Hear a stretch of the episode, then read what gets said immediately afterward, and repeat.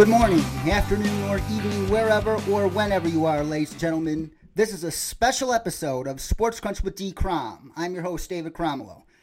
2020 was the year nobody could stick to sports, as they say.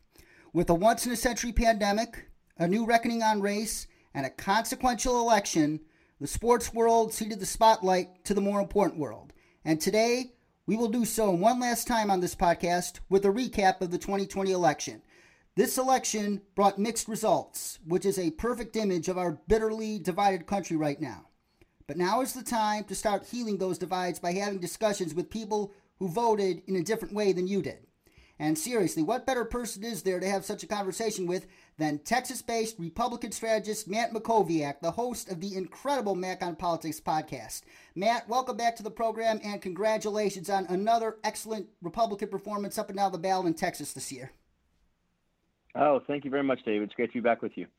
Yeah, great to have you back as well, Matt. And today, just moments ago, just seconds ago, eh, uh, uh, right before we started this recording, the Electoral College ratified uh, President elect Biden's victory, but the overall election wasn't anywhere close to as rosy for President elect Biden's own party, as I alluded to in the intro. Democrats lost at least a dozen seats in the House. There are a couple of uh, contested races still up in the air, but it should be uh, around that much. And the Republicans are highly likely to retain control of the Senate, barring a total catastrophe in Georgia on January 5th. And in an era of very few ticket splitting voters, this initially came as a shock to some. That said, uh, Public Opinion Strategies, uh, Republican uh, polling firm, I'm sure you know a lot of their pollsters over there. They studied a lot of those suburban voters this cycle, and they found that while many of them couldn't stomach voting to reelect Trump, they also were lukewarm to the policies of the, of the, current Democratic Party. Do you think it's fair to say that the growing influence of Bernie Sanders, Elizabeth Warren, and AOC on the Democratic Party cost them dearly in the down ballot races? Yeah, I do think that. I mean, I think that you know in the swing districts and the swing states that determine the majority in the House and the Senate, but but you know the key races where the where the you know both sides were well funded and were competitive, you saw a lot of ticket splitting, um, and you saw you know I think generally speaking voters decide that they you know maybe maybe narrowly uh, preferred Biden, uh, maybe they sort of returned to normalcy uh, a little bit, uh, but I think they also said look the Democratic Party is a little bit out there and giving them full control over uh, all, all three parts of government is, is, is a risk they won't really take. And so I do think uh, the Democrats have risked uh, quite a lot by this, you know, far left push they've been making, um, talking about, you know, if not outright defunding the police, certainly uh, overhauling uh, police departments and reforming how police departments work in a really, really, you know, unbelievable way that I think most people are not comfortable with. Uh, you look at Medicare for all, which is a you know a poll tested phrase that they think tests well, but but but once people understand that it means throwing 100, 100 150 million people off their health care, including labor union members who negotiated um, their employment-based health care insurance, um, that's that's a that's a non-starter as well.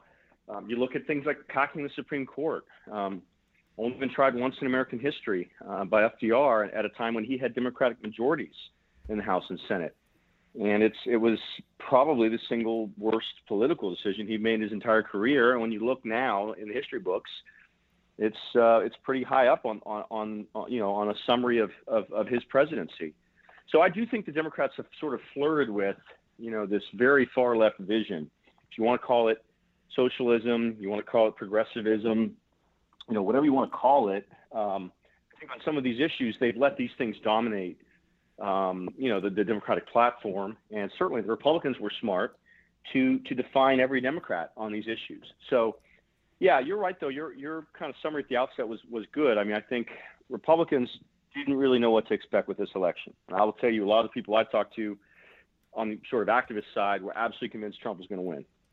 Uh, a lot of the sort of operatives were pretty down on on you know the prospects. And in fact, a month out after the first debate and after Trump got COVID and um, we kind of had a few weird days there where the White House was kind of uh, doing some strange things. Um, the polling really fell through the through the floor.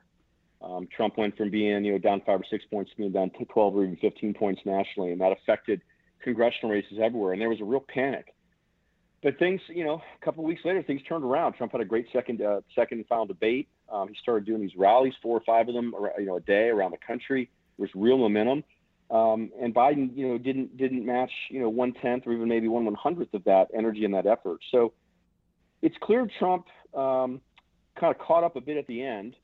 Um, and when you look at, you know, look, this this election was still close. Now, it was not as close as, as, as it was four years ago in terms of the popular vote. It looks like Biden won by maybe eight million votes, uh, compared to I think Hillary winning by about five million. But when you look at the the margin, the raw vote margin in the states that ultimately put Biden over the top, Georgia, Arizona, Pennsylvania, and Wisconsin, those four states. Instead of it being 78,000 votes across the three states that gave Trump the presidency, it looks like it was around 100,000 votes generally in those four states. Um, you know, I said on Twitter a couple days after the election, if, if, if, Trump really doesn't win Georgia, then he doesn't deserve to be reelected. And I, and I believe that, even though Georgia's been trending in the Democratic direction, it's a state Republicans should have held in 2020. Um, and, and, we need to examine, you know, why that didn't happen. Uh, the Democrats obviously went after Pennsylvania, Wisconsin, Michigan to try to, to try to rebuild that blue wall, and for to, to, to, for the you know to a great extent they did that, and they did it very effectively. So yeah, it, it was a unique election. Um, we all obviously had some some interesting uh, developments over the last few weeks, but but now with the electoral college occurring today, it's pretty clear where this is headed. You know, regardless of uh, whatever legal challenges or legal avenues the president still wants to, to utilize, Joe Biden is going to get sworn in on January 20th. Uh, it was it was appropriate for him to begin getting the intelligence briefing, the president's uh, daily briefing, um, and it's appropriate for the transition to uh, to get up and running and, and, and put him in a position so he can be successful when he gets sworn in. I agree with everything you said, but I will also add another thing. Uh, Jake Marsing, another friend of mine, a Democratic strategist, he expected an even closer electoral college race for what it was worth. Uh, when I had him on the show, he was always expecting a much closer race than the uh, polls indicated. And several other uh, Democrats who I read, like uh, former Obama advisor Dan Pfeiffer, uh, he predicted Trump would get 46 to 47 percent of the popular vote. That's exactly where he got. So many Democrats, like well, maybe not enough, but at least some I respect, thought that those polls after Trump got COVID were exaggerations, and uh, they were they turned out to be right. But uh, credit to where credit's due to, uh, to the ground game, and uh, also um, the Justice Barrett, um, who we'll uh, talk about a little later when we talk about the Supreme Court. But uh, this is a very encouraging sign that I, I saw for Republicans, and this is extremely promising uh, it, it, I'm talking about the historic amount of minority support President Trump, despite all the racist comments he's made throughout his presidency and his life, he was able to attract a lot of minority support. He received nearly one third of the Hispanic vote, a very similar number your former boss George W. Bush posted. 12% of the black vote, the highest number for Republican in I don't know how long. And uh, this is an underrated vote. It's the fifth night of Hanukkah. The She got over 30% of the Jewish vote, the highest since Reagan. If you look at Florida alone, where Jews are a significant slice of the electorate, he got nearly 40% of the Jewish vote. Because when you put like a, you, you can make an argument that the Jewish vote in Florida was almost as instrumental as the Hispanic vote in Florida in allowing the president to win Florida by a much larger margin in 2020 than he did in 2016. Why do you think Trump, despite all his um, history of racist comments, was able to make such inroads in all three of those communities? And what do Republicans need to do to grow support among those voters in these next couple election cycles? Yeah, I mean it's it's a great question, and to a great extent, it's it's one of the really important takeaways from the election. It's something Republicans need to study. Um, why did this happen? Uh, what issues drove these voters? How can we uh, consolidate that support and, and, and, sustain it in future elections? It's a, it's a really important question. And you went through the numbers very effectively there. I mean, it's it, you know Trump obviously did far better with those voters than Democrats thought, far better than, than the media thought. I think there's a few reasons for that. I think number one certainly among Hispanics in places like South Texas and South Florida, um, there is a very negative uh, feeling about uh, moving towards socialism. Um, and it's it's not buzzwords. It's not Fox News prime time. It's you know family members who have lived through socialist dictatorships in places like Cuba, uh, in Panama, and Nicaragua in the last 30 or 40 years and have come here and, and they've had their own lives directly affected by that kind of government and that kind of dictatorship. So they don't they don't need to be lectured, you know, by anybody about what socialism is or isn't. Uh, but I would also say, I'll tell you, I, I thought there was a chance he was going to overperform with minority voters, particularly black men and Hispanic men. I said so in the weeks before the election. And one of the reasons I thought that was possible, David, is is it, it took me back to the Republican National Convention, which when that started, I kind of thought, oh my God, it's going to be a circus. It's virtual. It's going to be all these Trump sycophants. Not going to be showcasing, you know, the party the way it should. It's going to be way over the top. I had very low expectations, and I was prepared to be underwhelmed. and I watched, you know, that entire convention, and honestly, uh, it was brilliantly uh, put together. I mean, it was a it was a, a work of architecture in in a way, because they basically you know demonstrated that he had been putting a coalition together quietly and carefully on issues over the last four years that that really most people hadn't focused on. Uh, and while the national media certainly plays up all these things and likes to call him racist, and certainly at times he's been he's been insensitive or he's had blind spots or he's been outright racist at times. I was you know never more repelled than, than during the Charlottesville incident, and I know that that's been misstated over over time, but he, he could have handled that far better than he did. Um, in spite of that, I think in the end, the RNC convention showed that, that they were doing a number of things on issues that actually mattered, whether it's the First Step Act and Alice Johnson, whether it's uh, you know, you know, uh, uh, equal opportunity zones, opportunity zones, excuse me, opportunity zones in, in, in urban areas, whether it's historic support to HBCUs, uh, uh, you know, you kind of go down the list. And I think with Hispanics, I think it was partly the pro-life issue, which, you know, Hispanics are overwhelmingly like 75, 80, 85% Catholic, which means they're, they're you know, 85%, 90% pro-life. Um, but I think it's also that while they may not love every little thing he's ever said or done about immigration, that they generally believe that laws need to be enforced and that the border needs to be secure. Um, do they want a 20 foot you know wall across the entire southern border? No. Uh, and that's not that's not what I believe should be the priority either. I believe we need a border wall in the urban areas where there's high traffic, and in the rural areas which are rugged, uh, it makes far more sense to to utilize more inefficient, more efficient, excuse me, uh, and affordable options. Um, you know, like like technology and personnel and things like that. So, um, I think he just was building this very interesting coalition. Um, certainly on, on you mentioned Jewish voters, which I think didn't get very much attention, but you know, I can tell you tell you one thing. You know, Jewish voters, particularly Jewish activists in the United States and around the world, recognize that President Trump has been the most pro-Israel president of the United States in history. Period. End of sentence. And it's not even really a debate at this point.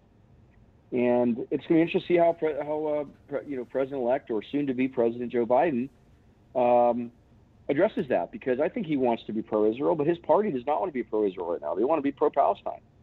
Uh, and they certainly want to be pro-Iran, which I believe is fundamentally anti-Israel. So um, you're right. It's a great question. We've got to stay focused on values. We've got to stay focused on issues that, that move these voters, and we've got to, to keep up the outreach. Uh, and I will say, I think the Trump campaign did a great job on minority outreach, and the Biden campaign did an atrocious job.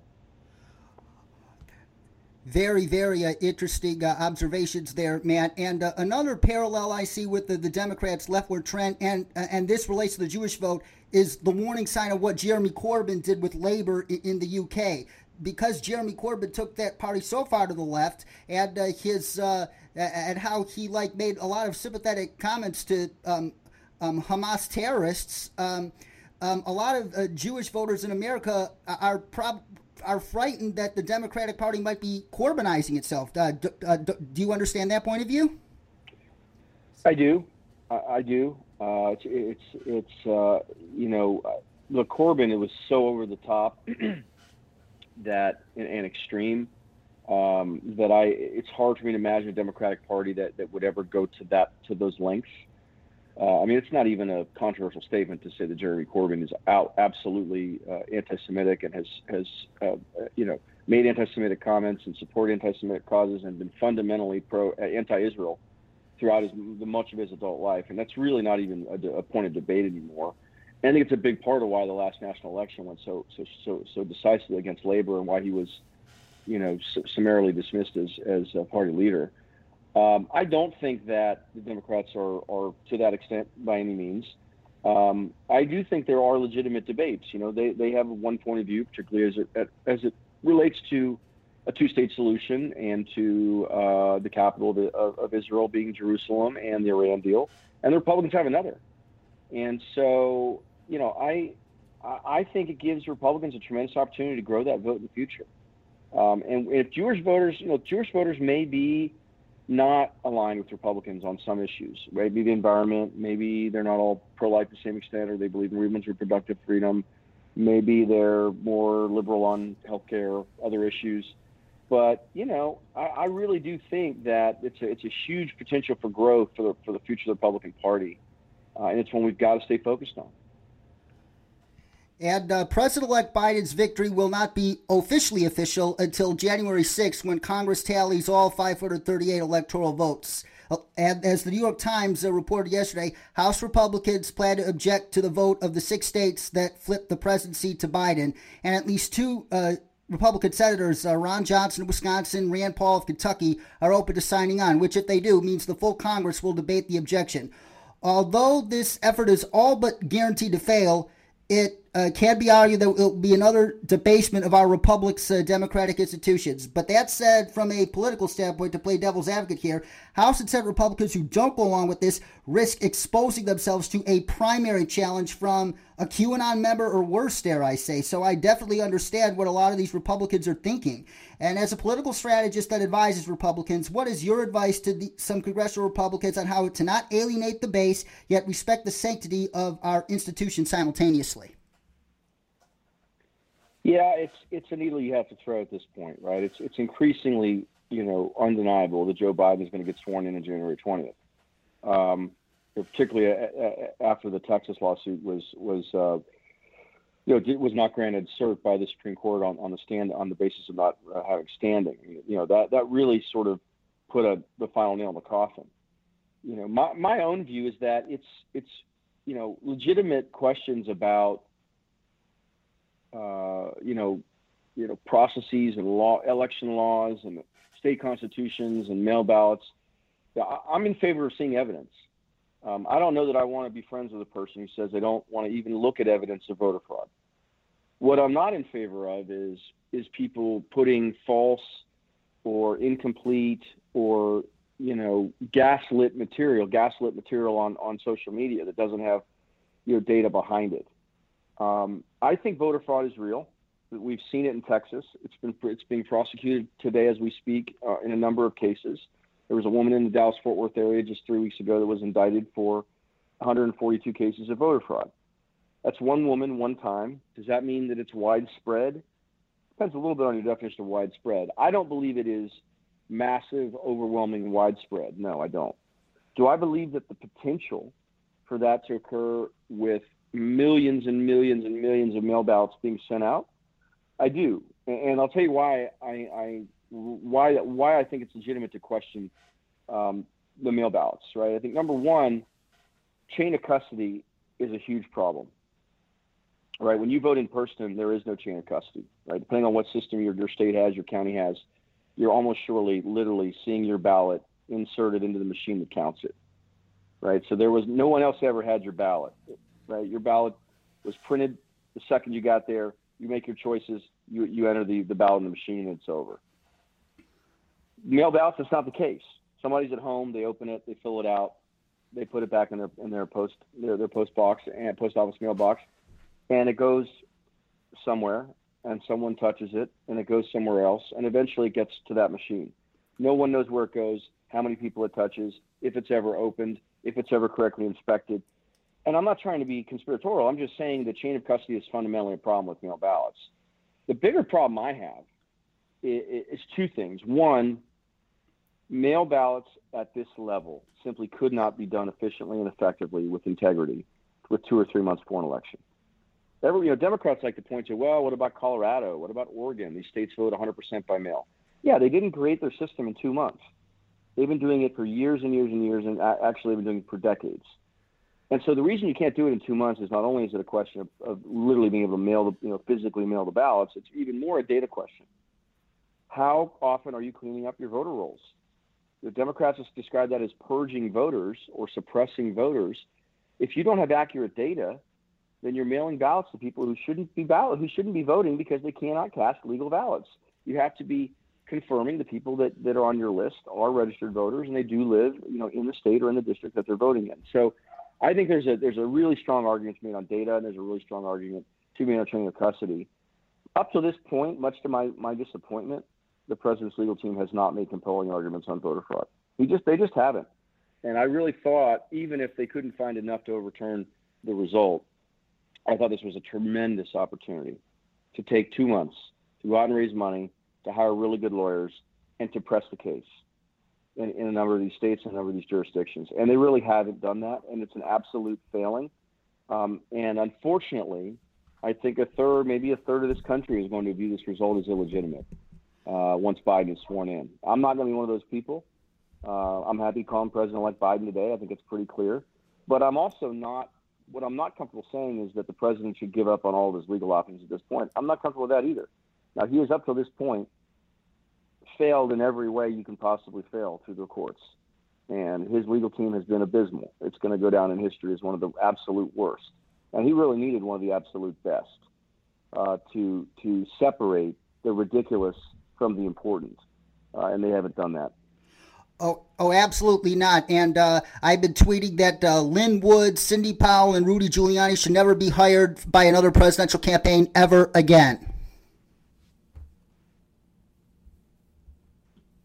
Well, of course not. And you know, now it's I think even a bigger question than that, right? I mean, who who would hire Rudy Giuliani for anything at this point? Sidney Powell has really not covered herself in glory, and I don't know who Jenna Ellis is or what her qualifications are, but I think that that they're pretty minimal. Um, absolutely, and uh, there and uh, voila, we have uh, um, we have agreed on something. Um, I um, am. I'm not a Democrat. I'm an independent. Um, I um, a former Republican, but I left the party for reasons I'll explain later. But uh, it, but in order to move forward uh, um, in healing our country, Republicans have to acknowledge that there's no evidence of extremely rampant voter fraud, but Democrats have to acknowledge that it happens more often than you think, and it could um, uh, make the difference in a Florida 2000 type of race. And that's why we need to uh, swallow hard and uh, come to a consensus on uh, what to do going forward. And we'll talk about that in a little bit. But the thing about uh, Joe Biden, which appealed to a lot of those suburbanites, was he was uh, vowing a return to normalcy in the political discourse, and uh, and uh, he and uh, and one of the main reasons why the Republicans are likely to keep the Senate is because that they voters believe that that w- will provide uh, Biden an opportunity to do uh, just that. But let's look at his cabinet picks so far, and uh, there's some fear uh, on the left that the Republican Senate's going to hold all these nominees hostage unless Biden like caves into a major demand. But uh, let's be realistic here. Which ones of Biden's cabinet picks so far are likely to pass a Republican controlled Senate, and which, if any, are uh, dead on arrival? Yeah, so it obviously you know depends a bit on what we see in Georgia on January 5th, um, because if it's a tie, 50-50 tie with Harris breaking the tie, the Democrats will control the floor. They'll be able to bring those nominations up. They'll be able to confirm judges. Um, that'll be significant if they only win one or, or even none none of the two seats, uh, that's a different situation. It's a 51-49 or 52-48 majority. It's still pretty narrow, and I think Mitt Romney, Lisa Murkowski, and Susan Collins are going to band together on a few things here or there, and are going to provide the, the votes the Democrats need to do some things. Um, do I think it'll be legislative things? No, I don't. Uh, do I think it'll be uh, cabinet nominees and a few judges? Yes, generally I do.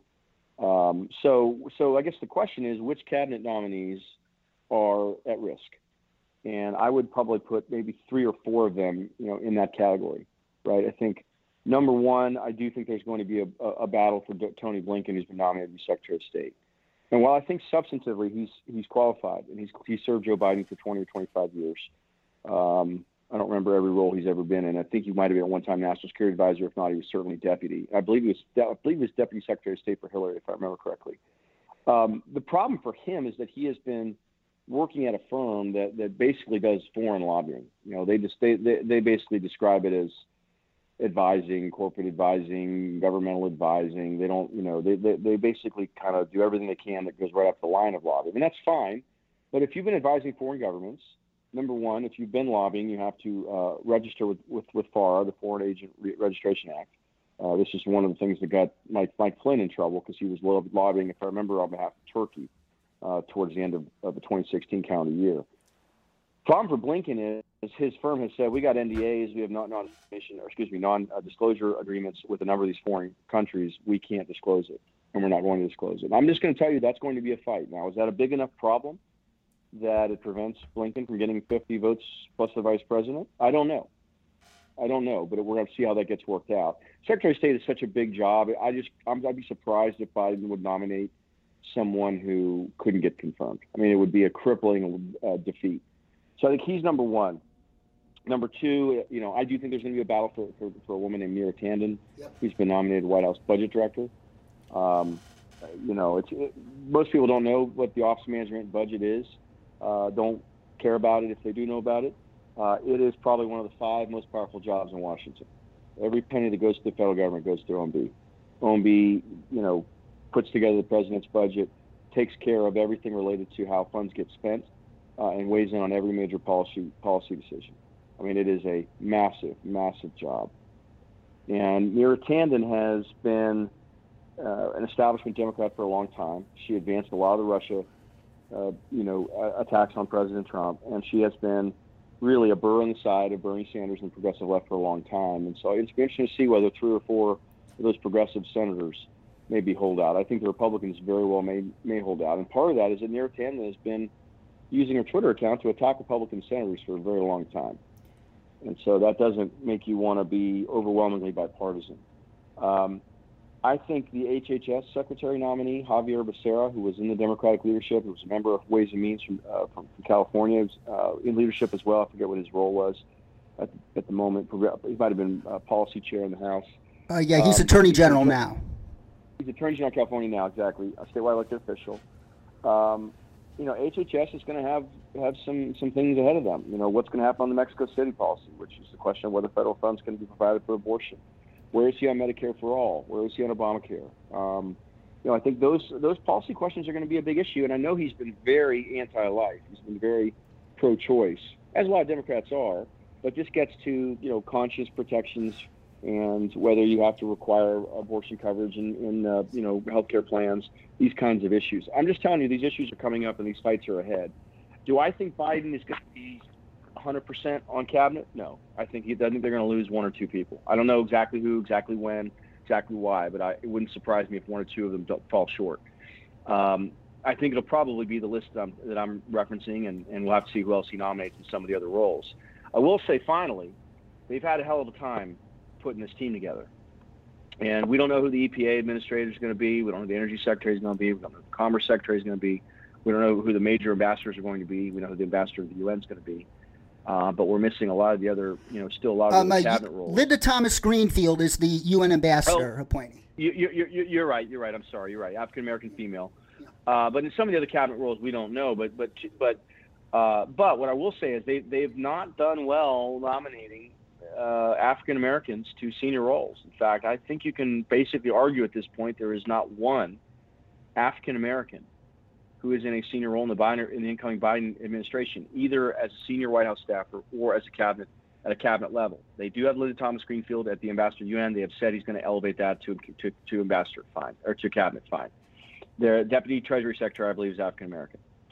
Uh, Cedric Richmond is leaving the U.S. House to, to become White House director of, of, I believe they're calling it public engagement, I want to say.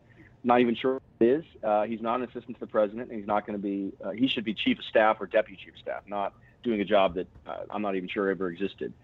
So it is interesting because without black voters, Joe Biden not only is not president, but he's not the nominee. I mean, the black voters resurrected his candidacy in South Carolina when he was left for dead along the side of the highway. So look, they've had some difficulty, but I would I would say one last thing on the cabinet, and that is that, that Biden's choices have not been as extreme as I thought they were going to be. I thought he was going to put some left wing people in uh, some of these cabinet roles, and the progressives are not happy. Uh, they really feel like they're getting a lot of sort of Obama retreads, a lot of sort of corporate types, Wall Street types, and they have a lot to be angry about. They really do. Now, uh, Biden, I don't think is a far left progressive. I don't think he wants to govern that way. I think he, in his heart of hearts, really does want to bring the country together. But he's going to have to work with Republicans, particularly Mitch McConnell, to do that.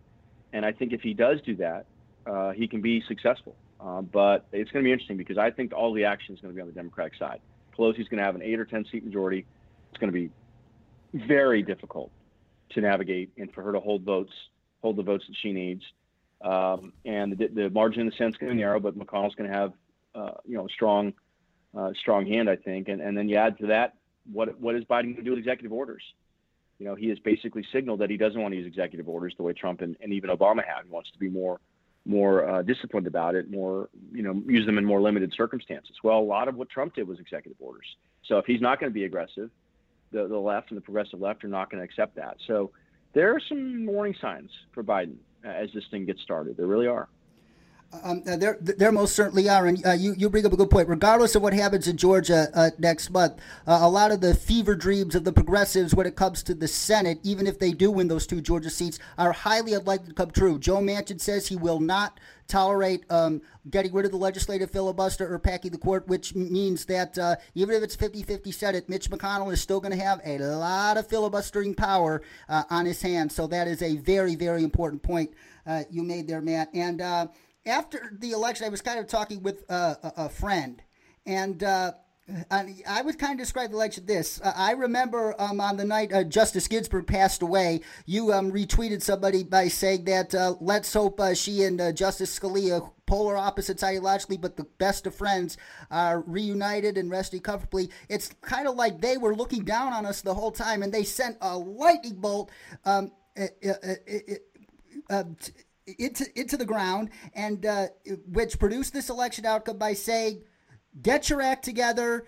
Um, uh, restore faith in these institutions that we champion, even though we disagreed a lot on ideological grounds, or else the republic's going to be in trouble. And uh, and Joe Biden, and given his uh, prior relationship with Mitch McConnell, it would be a nice opportunity to restore some normalcy to the judicial nominating process. And uh, although uh, there's an argument to be made, McConnell was hypocritical in how he handled Barrett versus how he handled the uh, Scalia vacancy.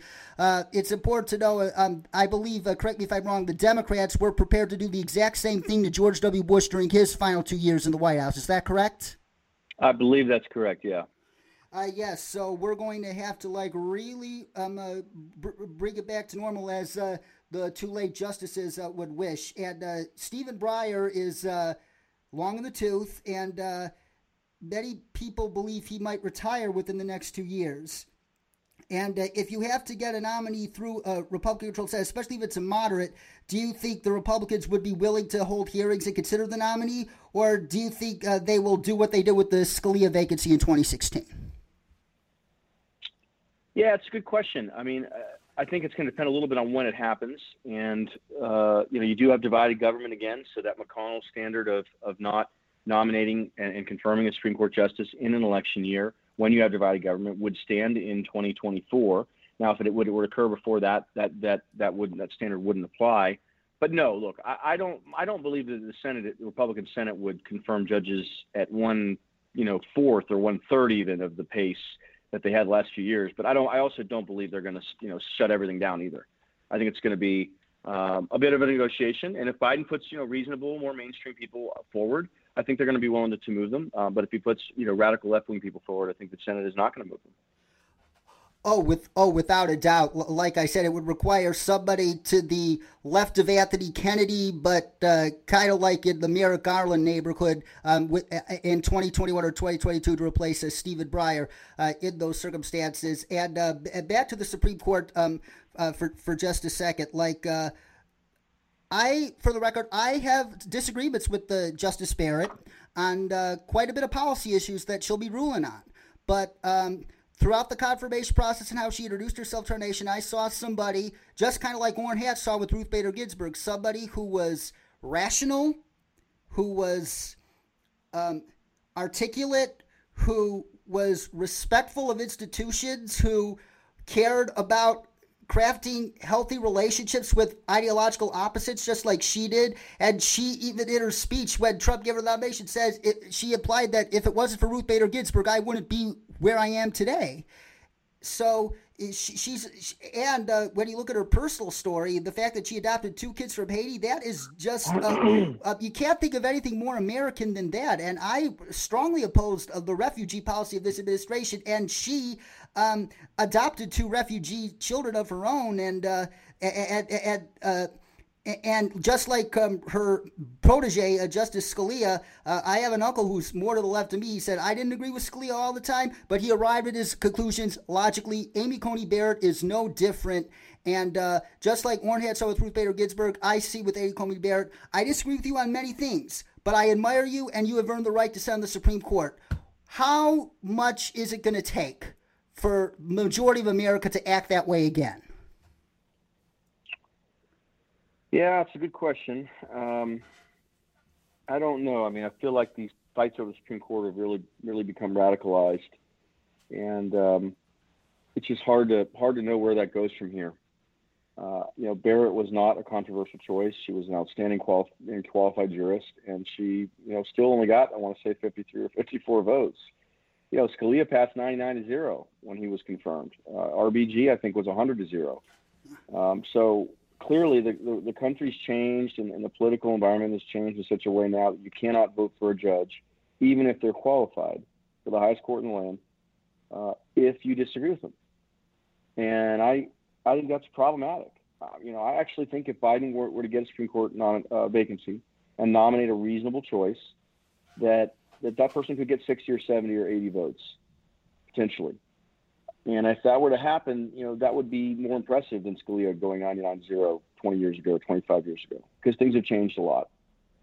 So we'll see. Uh, you know, it's a lot of this is going to just depend on how things sort of, you know, develop over time. But, uh, the uh, radicalization of the Supreme Court nomination process is one of the worst things to the, that have developed in American politics in recent years.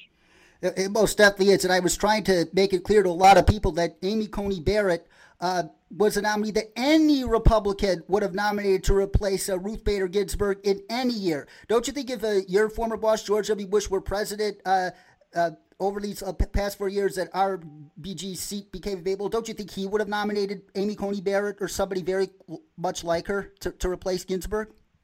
Yeah, I do. Um, I do absolutely.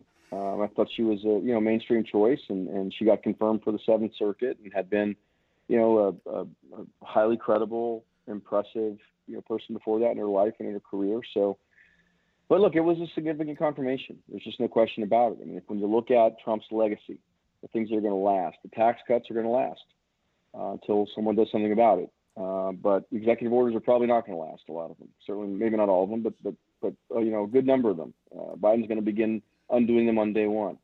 Um, rebuilding the military, I think that'll last at least for a while. Um, I think some of the work in the Middle East uh, on normalization of, of, relations in a number of places in the Middle East, I think, is going to last.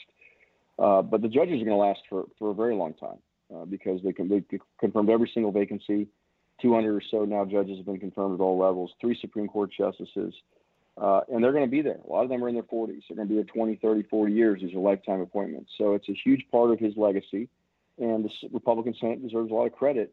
They knew they couldn't get 60 votes for a lot of legislative issues, so they decided to not waste time and instead focus on judges.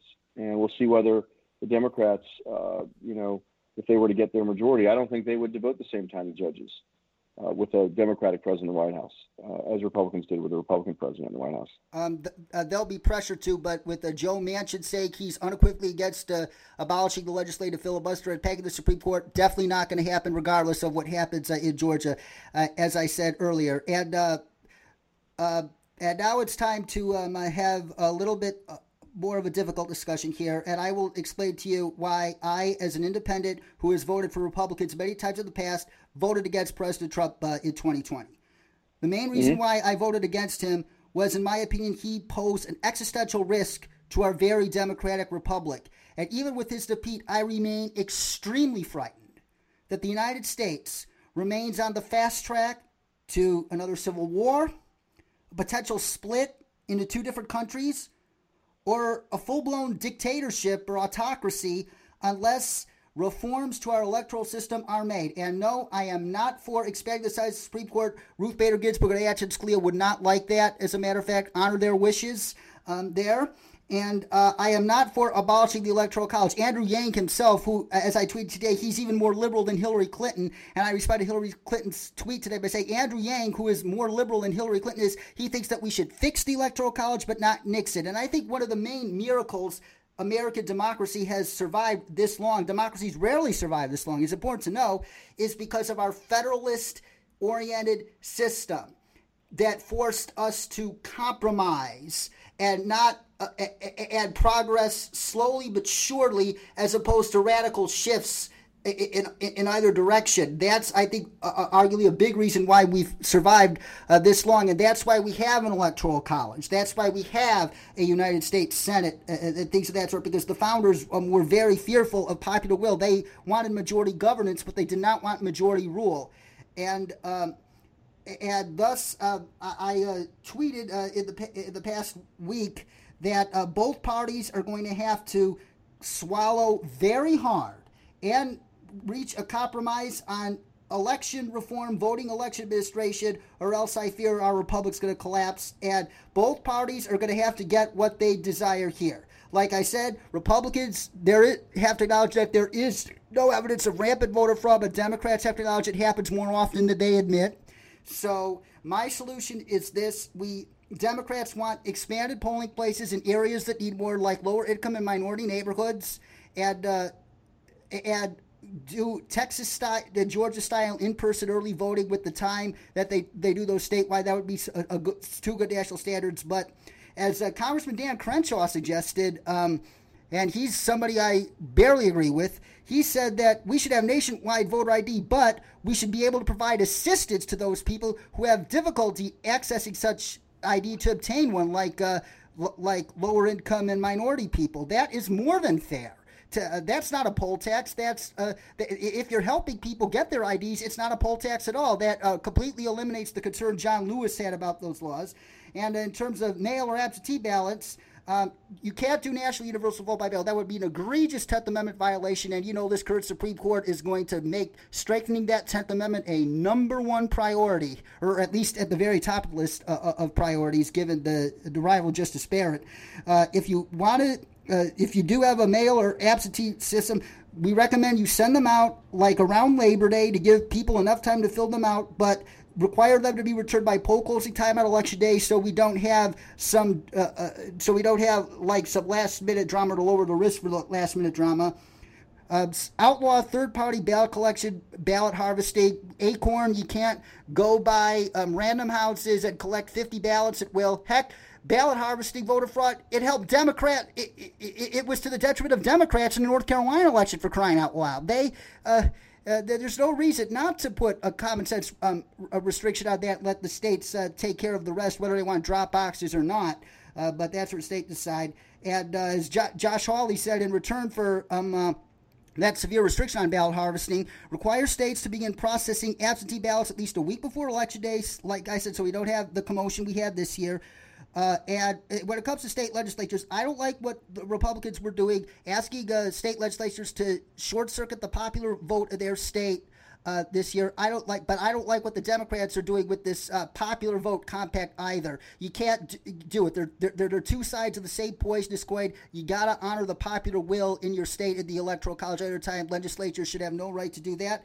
And uh, amend the Electoral Count Act to require Congress to, to uh, uh, make the duty more ministerial, especially if uh, it becomes a clown show on January 6th. But we should also take away the House's power to decide contested congressional races like the uh, second congressional district in Iowa, where uh, Mariannette Miller Meeks, uh, the Republican, only prevailed by six votes. And, and even Chris Hayes said that what Rita Hart's doing is a bad idea. And Chris Hayes is more liberal than moderate.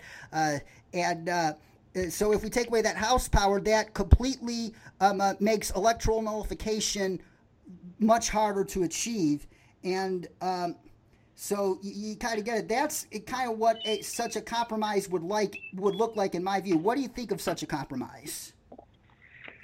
yeah, this is something I thought about too, and I appreciate you know the list you put together there, which I think is reasonable and, and I think pulls from different things both sides want. And look, that's that's what you need in any kind of compromise, right? You need both sides to feel like they got something of value, uh, but also that neither side gets everything they want. Uh, it's got to be win-win, and to a certain extent, it's also got to be lose-lose, right? That's what a, that's what a compromise is.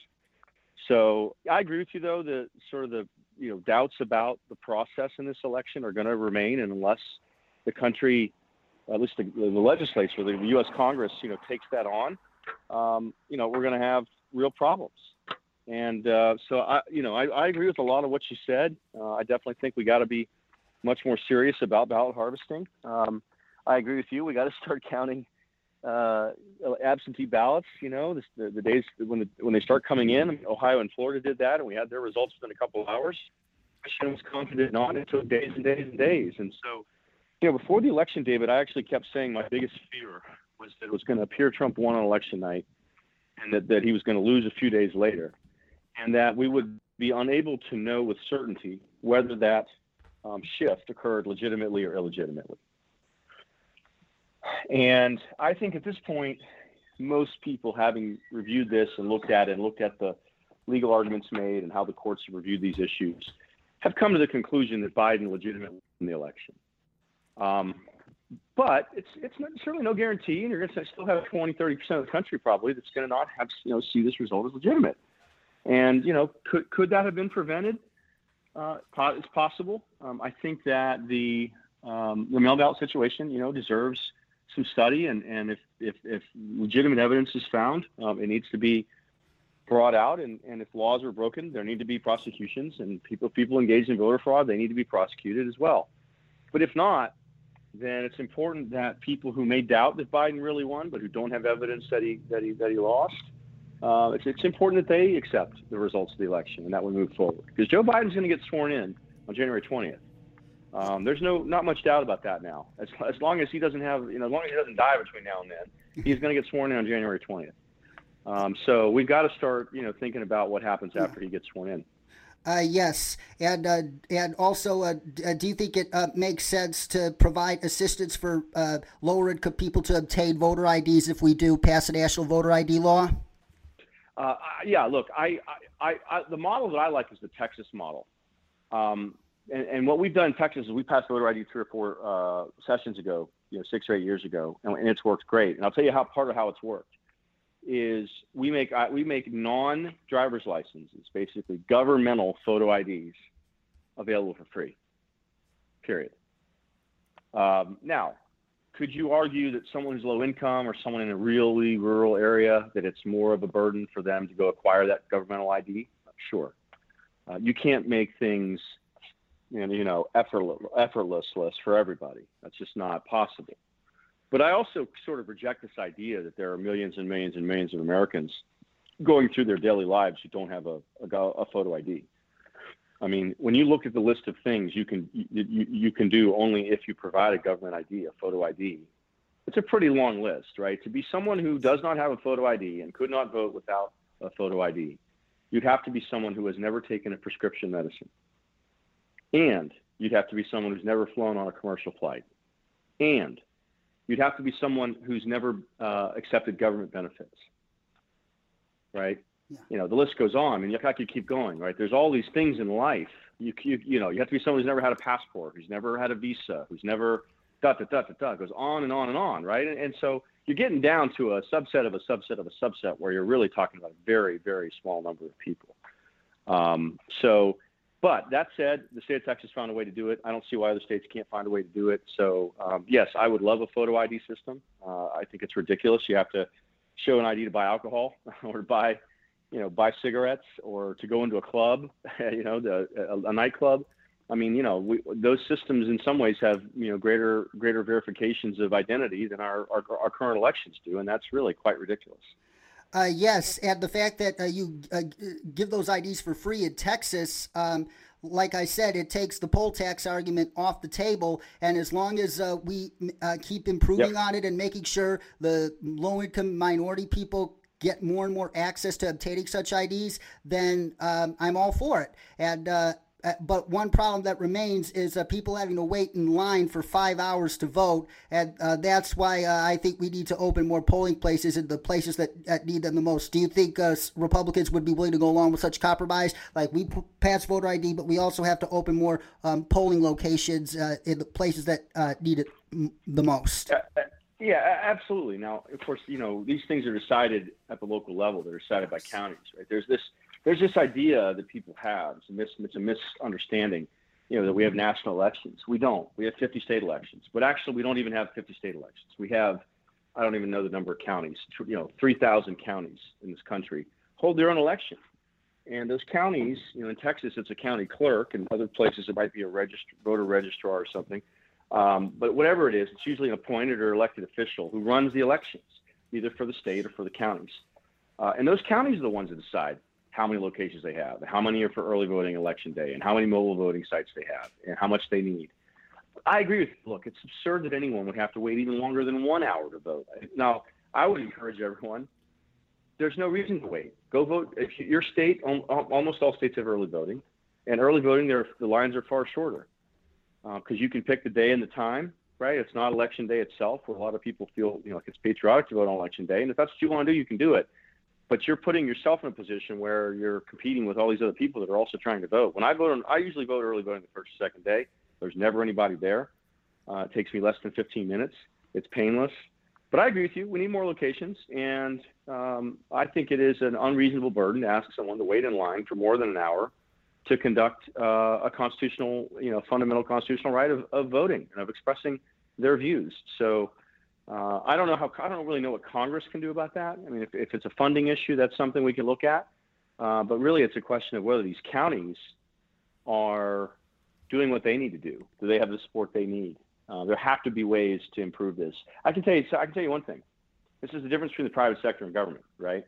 Yeah. On some level, right? You would never wait in five lines, five hours for uh, in a line for for a product, uh, you know, in our in our system. I mean, I guess people wait in line for for the new iPhone or for, you know, star, you know, the next Star Wars movie, uh, but that's because those are people who are just insane. Um, you know, I, I, don't wait in line for those things, and I enjoy those those products as well. But in the, in the private sector, that would literally never happen right? Because it's a supply and demand question. Unfortunately, supply and demand is a uh, law of economics that doesn't really apply to government. Because the reality is, you know, they don't really always care about the consumer, uh, and they certainly don't care about trying to increase the bottom line and try to Im- improve, you know, what, what we would call profit in the private sector, what we might call excess revenue, um, you know, in the in the government sector. So it's a bit of a question about incentives.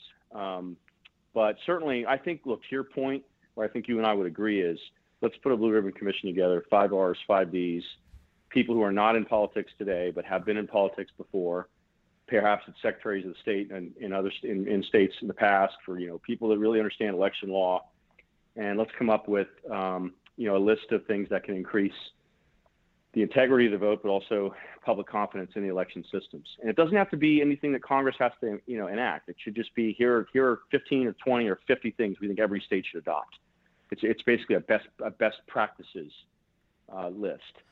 Uh, that would be valuable, and states could could you know perhaps what the federal government could say is if you are if you you enact you know 75% or more of these, you you get a certain level of funding. If you enact 50% or more of these, you get a little bit less. If you enact 25% or more of these, you, you get a little bit less. If you you know get less than 25%, you you get you get zero.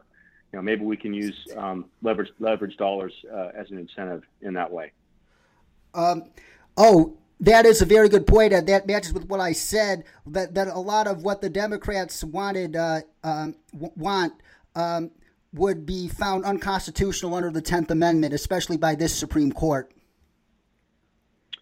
It could be, um, and that's that's where you get back to maybe going to a best practices model rather than Congress, you know, mandating certain things happen. Um, you know, and the, the reality is Congress is actually not involved in elections for the most part, right? Election laws are set at the state level. Yep. They're conducted. Elections are conducted by counties.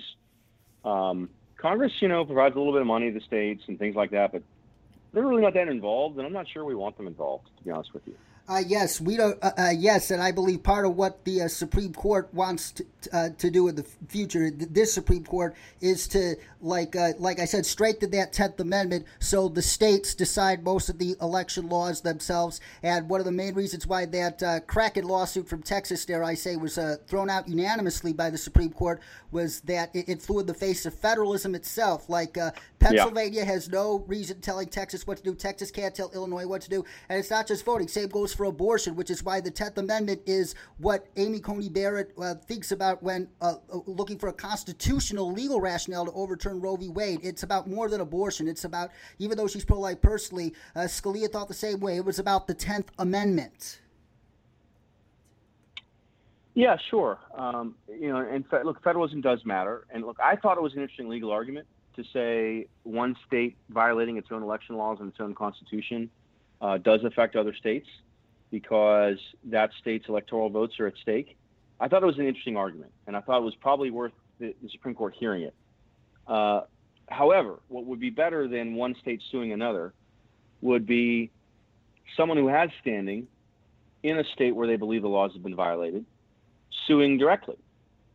Right. The problem is, is that you have you got to go through individual lawsuits in all these states, and, and so the the uh, the plaintiff would have been the Trump campaign or the state GOP or a number of voters, and you got to go find all the evidence and put it all together and put the legal defense fund together and go fight that out in Pennsylvania, Michigan, Wisconsin, Georgia, Arizona, maybe Nevada, and that's a painstaking process. And it's clear that the Giuliani, Sidney Powell, Jenna Ellis, you know, legal effort was you know wholly inadequate up to the task.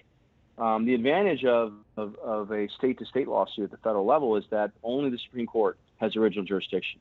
So it skips the long drawn out process of district court and, and court of appeals, and then maybe getting it appealed to the Supreme Court, and then waiting to hear back the Supreme Court decides to grant cert, and then making arguments, and then hearing the Supreme Court ruling. There simply wasn't time, you know, to to to uh, to do that. And I, I, will say, look, they did have plaintiffs file file file suit in some of these states, and for the most part, those lawsuits have either been dismissed due to lack of standing or they've been uh, denied.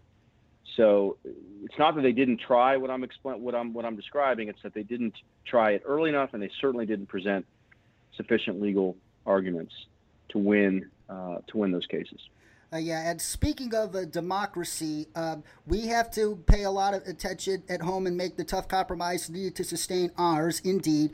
But we also have to uh, champion democracy around the world. And I think this is a point where Joe Biden and many congressional Republicans uh, can um, agree on because, like I said uh, when we met in uh, late August, or September, was that D- democracy is on the defensive globally right now, and despotism is on the rise.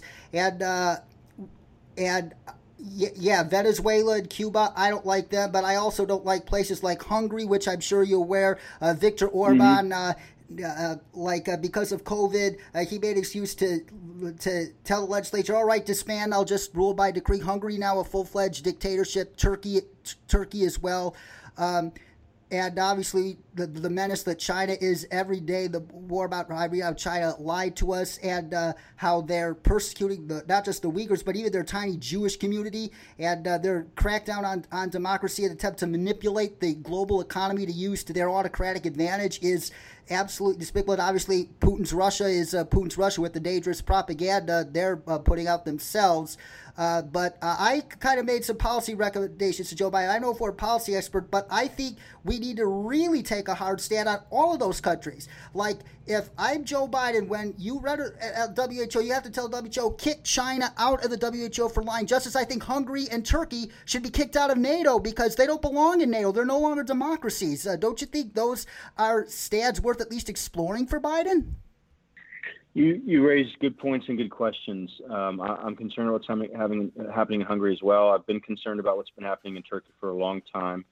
Uh, of course, you know, kicking Turkey out of NATO, uh, you know, could could threaten uh, not just regional security, but even more so, it could threaten the U.S.-Turkey relationship, which is a, a difficult one. Um, you know, Erdogan is a is a is a you know uh, uh, bloodless you know dictator at this point. Um, he may be marginally an ally of the United States, but he is not a reliable friend by any means. And he certainly runs his country as a brutal dictator. Um, and so, you know, when you look at our military bases, you look at Incirlik uh, in, Turkey, that has significant value, strategic value to the United States from military, national security, and even diplomatic standpoint. So I, I get it. I'm with you. You you raise good good points. These are points of debate and discussion that need to happen.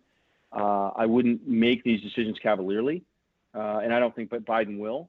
But I, I do hope he takes on uh, that issue of democracy and supporting freedom around the world. That may, maybe that it probably doesn't mean risking American lives unless direct American national interests are threatened. Uh, but we have other level, levers, uh, levers to use uh, in, on these issues, and I, I think Biden will use them. How he uses them, I don't know. I think the odds he takes on China are low. I, I have very low expectations on that. Sadly, I do too. Yeah. Yes, uh, but it's important to know that uh, um, a lot of people like make this bogus argument that oh, there's left wing and right wing dictatorships. No, Vladimir Putin himself doesn't care what ideology you are. He he he is Maduro's best ally for crying out loud. yeah, absolutely. Well, yeah, it, it's you know it, it, it's tough it's tough. Um, but you're right. I mean, we have to be uh, sober about these regimes. We have to look at everything through the lens first of, of American interests, um, but then we have to look at the lens of, of you know, in these countries, how are how are the citizens being treated? Uh, are fundamental rights protected? Uh, do they have private property rights? Do they have freedom of the press? Do they have freedom of speech? Do they have freedom of religion? Uh, and that doesn't mean, you know, necessarily that we're demanding those things, uh, with, you know, at the at the point of a, of a spear uh, or a bayonet. Uh, but it does mean that we can put pressure, uh, exert pressure, and we can, you know, become stronger allies with democracies, support them militarily, support them economically, support them diplomatically, uh, and we can isolate and undermine and and um, and minimize uh, these other nations that are that are working uh, working this way. So it, you're right. The, the, the threat of of autocracy in the world is rising.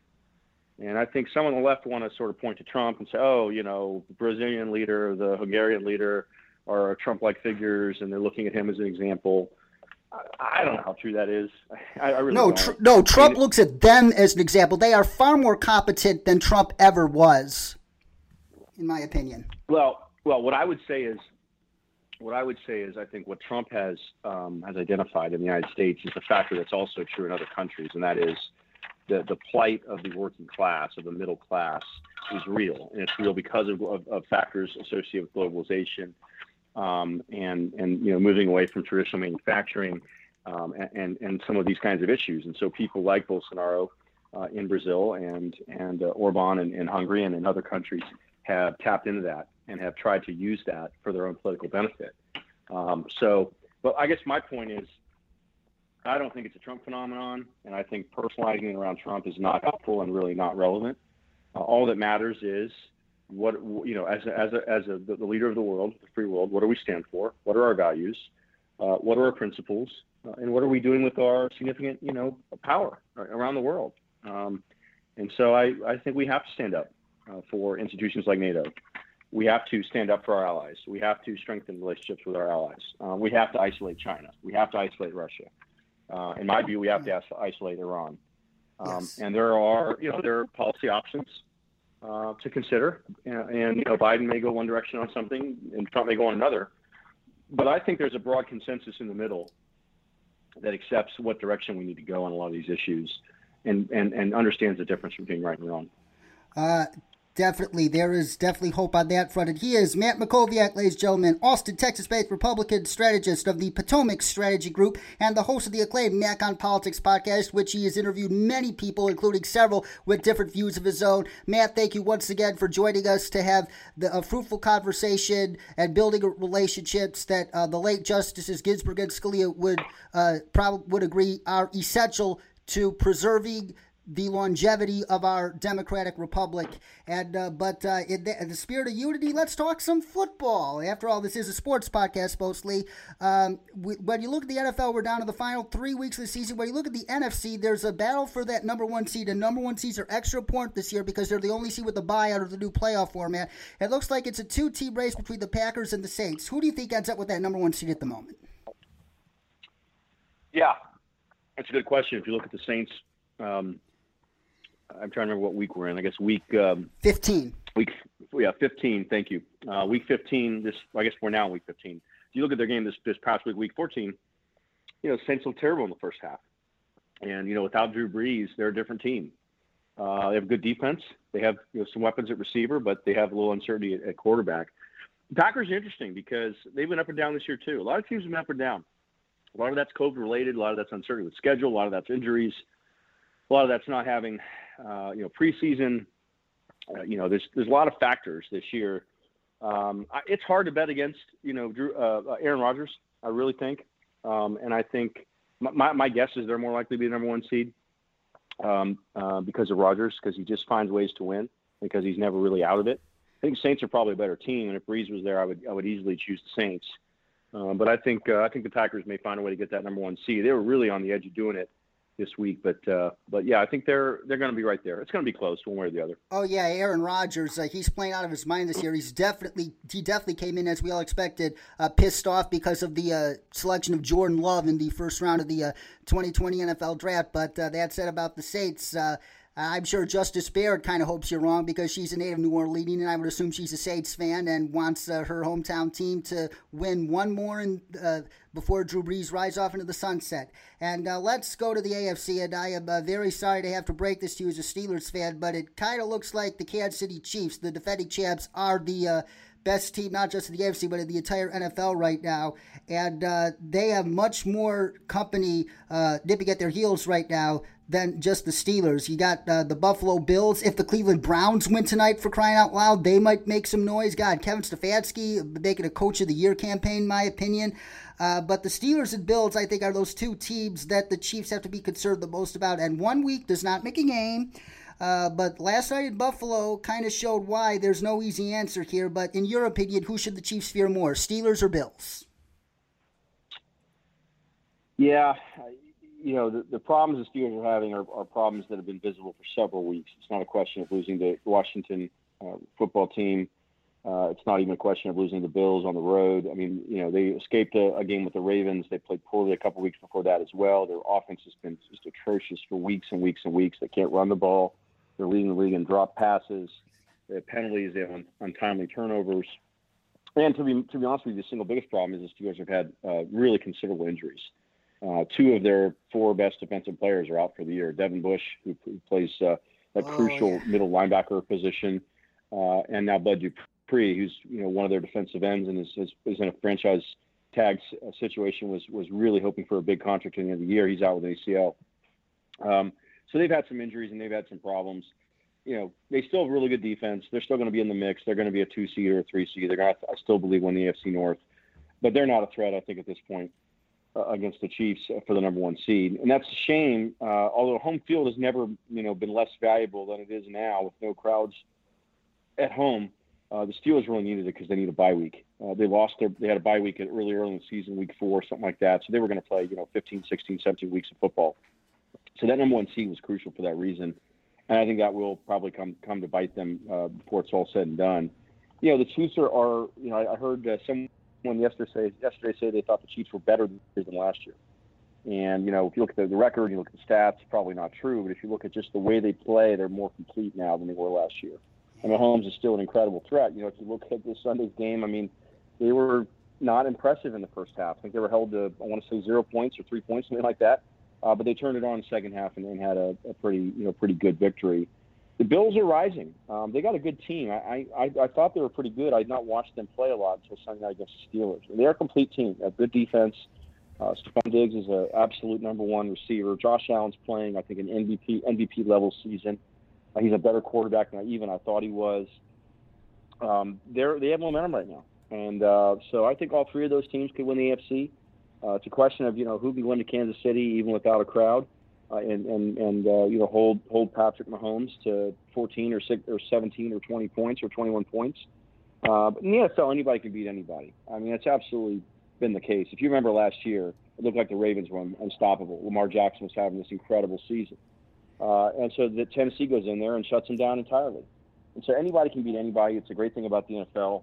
It really is a, a league that has a lot of parity these are all professionals. You forget that from time to time. You think, oh, these good teams just always win, the bad teams always lose. If you average it out, it's absolutely true that the poor franchises lose because of mismanagement, because of poor leadership, because of they don't develop players, because they lose their best players. But they seem to, you know, bad at some point, bad luck just becomes bad management. You know, uh, there's a reason the New York Jets are 0 and 12, uh, and it's not because Sam Darnold is a bad quarterback. It's, it's because they're a disaster franchise and have been as long as I can remember. Um, so I really think the, the, the pathway to the Super Bowl is, is wide open. I mean, you'd have to say Chiefs are the favorite, and then the Saints or the Packers are the favorite, and any any you know combination there in the Super Bowl be a competitive game. But if you said to me, you know, would you take the Chiefs or would you take the field on the AFC side to get in the Super Bowl? I'd take the field. If you said to me, would you take the Packers, uh, you know, or the Saints? Or would you take the field to get the Super Bowl in the NFC?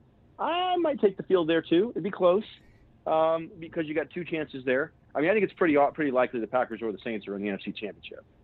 Uh, at least one of them will be in the NFC Championship, and they may be there together. Uh, but I just think the NFL is wide open, and you know, there's three or four teams in both conferences. I mean, even the Colts right now. I mean, I wouldn't I wouldn't necessarily count you know the Indianapolis Colts out either.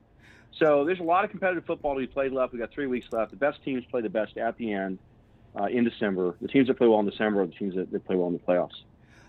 Oh, you hit it right on the head there. The NFL is definitely the league of parity. It's why it gets more wide open each and every year. And to quote the great Chris Berman, that's why they play the game. Matt Mackowiak, thank you so much once again for joining us. Check out his Mack on Politics podcast. Follow him on Twitter at Matt Mackowiak. And that concludes this special episode of Sports Grudge. And we'll be back in just a few weeks to preview the wild card round of the 2020 NFL playoffs. But in the meantime, stay safe, stay sane, stay healthy, stay awesome. Merry Christmas, Happy Hanukkah, Happy New Year. Thank you very much, everybody.